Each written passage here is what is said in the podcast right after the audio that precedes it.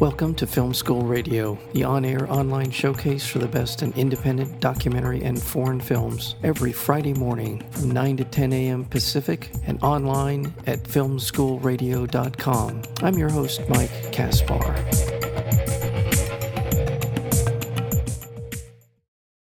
Let's just launch ourselves right into this. Uh, the film is called Goldie. Goldie is a star. Well, not quite yet, but at least in the eyes of her little sister Sherry and supreme she is. The rest of the world is bound to take note soon. Her big break awaits. She's just about to be, she's going to be working on this on this uh, video that she thinks is going to help break her out as a big star. It is a terrific film that reminds me of a lot of films from out of New York uh, that have come from uh, Ramin Bahrani and uh, uh, Sean Baker. It is in that vein of the Safdie brothers.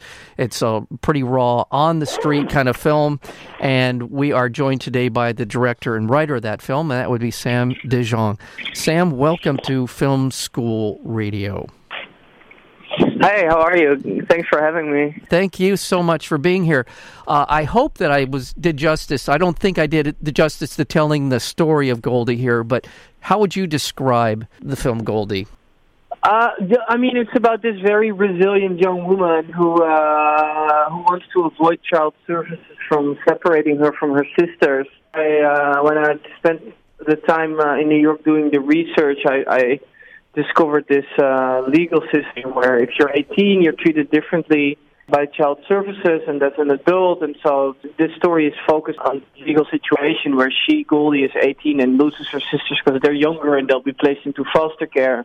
And she desperately wants to save her family, which propels her journey to become famous as a solution to her to her family issues. Thank you for that. Absolutely, that is an important part. Her family, uh, particularly her her sisters, mean the world to her, and she's under stress almost from the the moment we see Goldie in the film. She's under this pressure, whether it be from her family, whether it be from her life circumstances, or the system that she's on the edge of being sucked into. Her and her family are being sucked into. And by the way, I want to mention the the uh, Slick Woods is the she plays Goldie in the film. A terrific talent, a, a sort of a, a, force of nature, if you will, in the in terms of her energy and the way she she comes across in the film. What came first, you meeting Slick Woods, or had you written this and you were looking for someone? How did this sort of evolve into what we know as the film Goldie?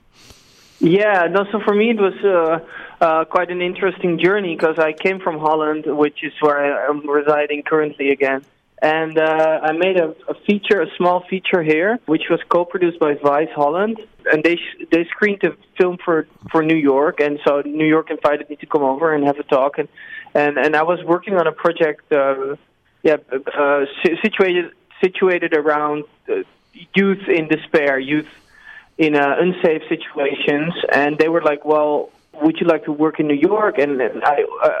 I, I have been wanting to because a lot of my work is about pop culture and and the sources in New York and in the U.S. So for me to be able to work there was uh, very inspiring. So, um, but the way I work is that I, I love to start doing thorough research and like hopefully meet a potential protagonist before I start writing the screenplay. So really early on in like the syn- the synopsis uh, uh, phase, basically, uh, which is when I was um, connected to to the casting directors, and they introduced me to Slick, and Slick told me her life story, which is very close to the to to Goldie's life that we see portrayed. Although I think her Slick's real life was way more turbulent. But she lost her mom to, you know, her mom was incarcerated when she was young, and, and so all those all those elements are visible in in, in Goldie. And uh, and so I met Slick, and she and she saw my first film, and she really liked it, and she liked the fact that I was a European and didn't represent anything in the U- U.S. that she uh, had an opinion about. So, so it was it, it, it first was a good thing. Me, me being a foreigner and and trying to you know collaborate with her on telling this uh, telling this story. Yeah. Well, how much once you met Slick, how much of that changed or infused the the story? How how much that what effect did she have on the actual script for this story? Well, I think the the character first was way more reflective and, and sort of soft, Mm-hmm. and Slick is very charismatic and very outspoken and very audacious, and uh, and so all those character traits be- became part of her life, and and there were a lot of little things on set that you know, for instance, there's this scene where she's on the street and she has nowhere to go, and it's nighttime, and someone passes by with a slice of pizza, and, Right. and in the script she would accept it like uh, as a and, and be appreciative, but when we were shooting this, for instance, she she would be like Sam first of all, she would tear up because what we were shooting got so close to her lived experiences, and she was going through all those childhood traumas again. And she would be like, "I would never ever accept like all I had when I was homeless uh, was was just uh, you know was was my uh, my pride."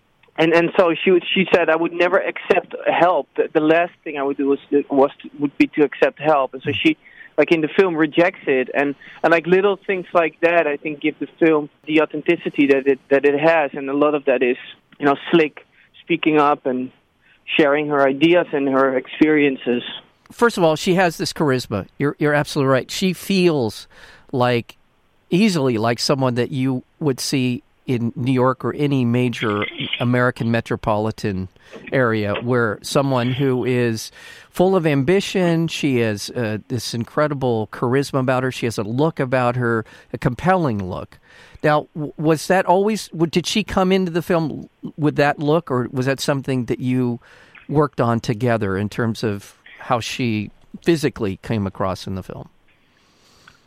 A lot of that is her although we did have a great uh, costume designer miyako who who uh, helped you know go through yeah really making a hero a hero outfit for her because the film is set in, on the course of three days so a lot of a lot of the a lot of the scenes she's wearing the same outfit so we wanted to make sure that that what she was wearing felt like a sort of archaic heroine look Right. heroine Yes. Got Yeah. Heroin. Yeah, I get you. Yeah. and there's the style. Obviously, you didn't have a tremendous amount of money. A lot of this feels like you shot sort of in a guerrilla style, uh, i i and it works. It works for the story. It works for uh, the the aesthetic of the, of her story as well. Was that uh, how how raw was this in terms of shooting? Yeah, I mean, in the end, we we we had a, very limited means. Although for me, like coming from Holland, it was quite a lot. But but uh, but New York is so expensive to film, and uh, and so some things are union, some things are non-union. Because of the still the, the decent size of the crew, we weren't able to really run and gun the film. But but uh, but a lot of things were prepped, and so we did have like location services and stuff like that. So it wasn't but but but but I knew like visually that the energy, like Slick's unpolished look and and her sort of uh, audacity uh, was best translated to to this sort of dynamic aesthetic and and also the you know the places of the city we shot the film in are are, are uh, you know are, are sort of hustle and bustle places where it's all about sort of the survival of the fittest. So I think Right. it made sense to shoot it the way we did. Right. I want to remind our listeners we're speaking with the director and writer of the film Goldie, and that would be Sam De Jong. Are you in town? Or are you going to be around for Q and A? No, unfortunately not. No, I'm in Amsterdam right now. Okay. Okay. Uh, the sun is setting here, and it's uh, dark and rainy. Uh, I think the opposite uh, Okay. to your to your situ- current situation. Yeah, it's I. I don't.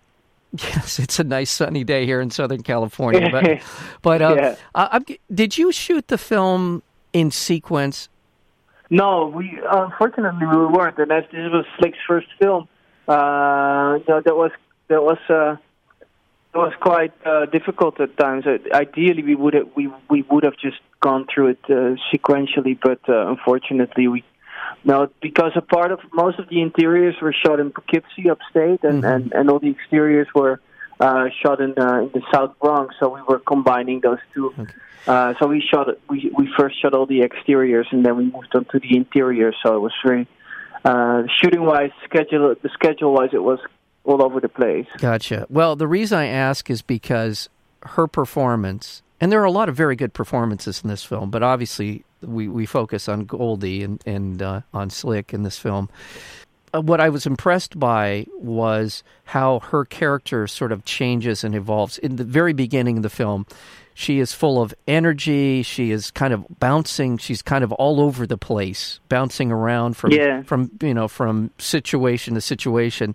But as the film moves on, what I what I was taken by was how her character becomes more um, introspective, more determined, more. It she just changed in the way that she the things that were happening to her, the way she reacted to them, and by the end of the film, she's much, in my opinion, much different. Uh, in how she looks at life and how she looks at her situation than she was at the very beginning of the film. So I think that's a testament to your direction to be able to be able to guide that kind of a arc to her story and to her character. So is is that a fair assessment of how the film, in your opinion, came came out? Yeah, I think I think she you know transforms into someone that's very vulnerable and and learns that she has to be vulnerable because she can manage on her own. And sadly, I think that that journey was based on uh, a lot of on the research I did. And for a while, I volunteered in a family shelter in in Brooklyn, and and a lot of single mothers were there with with kids. And and the main thing I um, that struck me was that they were so. Um, yeah, in a way, so overly vulnerable and really had to fight to get get their sense of pride back. And uh, and and and I, I and I think Goldie, you know, starts as a young dreamer, and as the system beats down on her, uh, grows into someone that you know has to bow her head sometimes. And that doesn't mean she loses. I think there's still hope in the end, but Right. but it does make her more more vulnerable and. Um, Right. yeah, Yeah, it is. and introspective. R- yes, it's somebody who, at the beginning of the film, is is eager to take on the world. Feels like this is something that she can she can uh, fashion to her own will. And by the end of the Yeah. film, she is she is someone who's is uh, who needs to take uh, help. She needs help to be able not only to deal with her her sisters, put them in a good place and in a good environment, but also come to grips with the what's happened to her mother, her expectations for this video and how it was going to impact her life. All these things play into it, and she becomes a. She was always a engaging personality, but by the Yeah. end of the film, it, there's a there's a whole nother l- layer of appreciation for who she is becoming by the end of the film. Yeah, yeah. Well, that's good to hear. Yeah, well, that's that's uh, that's I think how I felt about it. Now, uh, Sam, I'm just kind of curious. You, uh, from what I've seen in this film, the film, as I mentioned at the beginning of our of our interview, it reminds me of uh, the works of uh, Ramin Bahrani uh, and Sean Baker. They're the two people that come to mind when I watch your film, and also the Safdie brothers' early work uh, has this kind of raw energy, this street energy going on in it. And the characters are again are usually very dynamic characters in all of those filmmakers work. And that's how this feels to me. Is this have, have you been influenced by them? Or is they somebody that you sort of look to as its inspiration? Or is this all something that is sort of your own creation from start to finish No, I mean, I, I, coming to New York, I, I watched a lot of their work, and I mean, I was familiar with their work already before going there. But uh, yeah, so I and and and also topic wise, I think. I mean, I, I discovered them after. I mean, I've I've been work, uh, making movies for a while, so it's not that that uh, that I looked at their work to inspire me to make this, but I definitely saw saw, saw a lot of. I I never saw Takeout and the and like the the earlier Sean Baker films that he did based in New York, but you know it's it, when you navigate the New York filmmaking scene, like the I think those those were the the seventies were the first names that everybody mentioned. So I saw their earlier earlier films and. um yeah I mean, I would never compare myself to them. I think it's, it's that's they grew up there, they know the city so well. But it, it was definitely, uh, you know, a welcome um, exercise watching watching the way they sort of translate New York um, cinematically, and and I did collaborate with some of their collaborators, like the costume designer on the, on Goldie is the same costume designer that works on their films, and uh, yeah. yeah, it's terrific what they do, and and I and and, and Sean Baker's work, I think that is uh, super sensitive and and and soft and uh, and beautiful. So uh, yeah, I, am ne- I'm definitely familiar with with them. Yeah, the film reminded me a lot of Prince of Broadway. Uh, and that's I haven't seen that either. Yeah. So those are hard to see, those first two, but uh, yeah. I know his later work. Yeah, no, and, Starlet and, and, and, and, it's, and it's a good comparison. I, I, I bring it up, excuse me, I bring it up because for people listening to, to our conversation um, who are sometimes looking for references as sort of as to what the film is like in some ways, and I think yeah. and I think it compares very favorably to, to the to the work that I was that we are talking about now. So my congratulations to you. Do you do you see this as a, a, a, a, is this becoming an opportunity for you to continue to work here in the United States, or this kind of a the the, the kind of filmmaking that you that we see in Goldie? How is this imp- impacting your career moving forward? Well, from like my like uh, stylistically, Goldie was uh, different than the, the work I've made before, and um, I must say that you know writing a movie as a foreigner in a foreign language is is quite challenging. And I'm currently working on a Dutch film in in in, in Dutch, mm-hmm. uh, which is nice. Like, it, At first, when you, as a European, when you come to the U.S., you think, "Oh, I know this," because you know there's a lot of similarities. But as you move along and and you you you feel that ton- tonally everything is slightly uh, different humor wise and you know politically and uh and it, it it's refreshing to be back home for a minute um but i don't know uh you know i had a work permit for for goldie and who knows uh what the future will bring but but for now I, i'm I'm here in Amsterdam working on a new film. Well, excellent. Well, um, I I uh, I hope to see more of your work. I hope that uh, this does become uh, a calling card for you. And the reason I'm kind of going down this path is because the film has received a, a tremendous amount of accolades. It's 100% on Rotten Tomatoes. The, the reviews have been glowing, um, and I think for a lot of reasons, not just the story, but the the way that you were able to fashion these performances.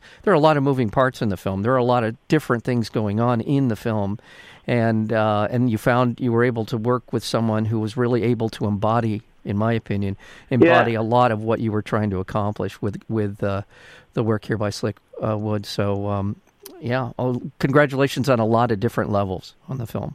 Yeah, well, thanks. That's so great to hear. And I'm, I'm actually on the train tomorrow to Berlin, uh, and I'm, I'm meeting the producers of Goldie. So who knows? Uh, who knows uh, what the future will bring? I might be back sooner than I think. All right. Um, well, thanks for yeah, yeah thanks well, for having me. Oh, you're very welcome. Congratulations again. The film is called Goldie. Uh, we've been speaking with the writer and the director of that film, and that would be Sam De Jong. Sam, thank you again for being here on Film School Radio. Thank you. Thanks a lot.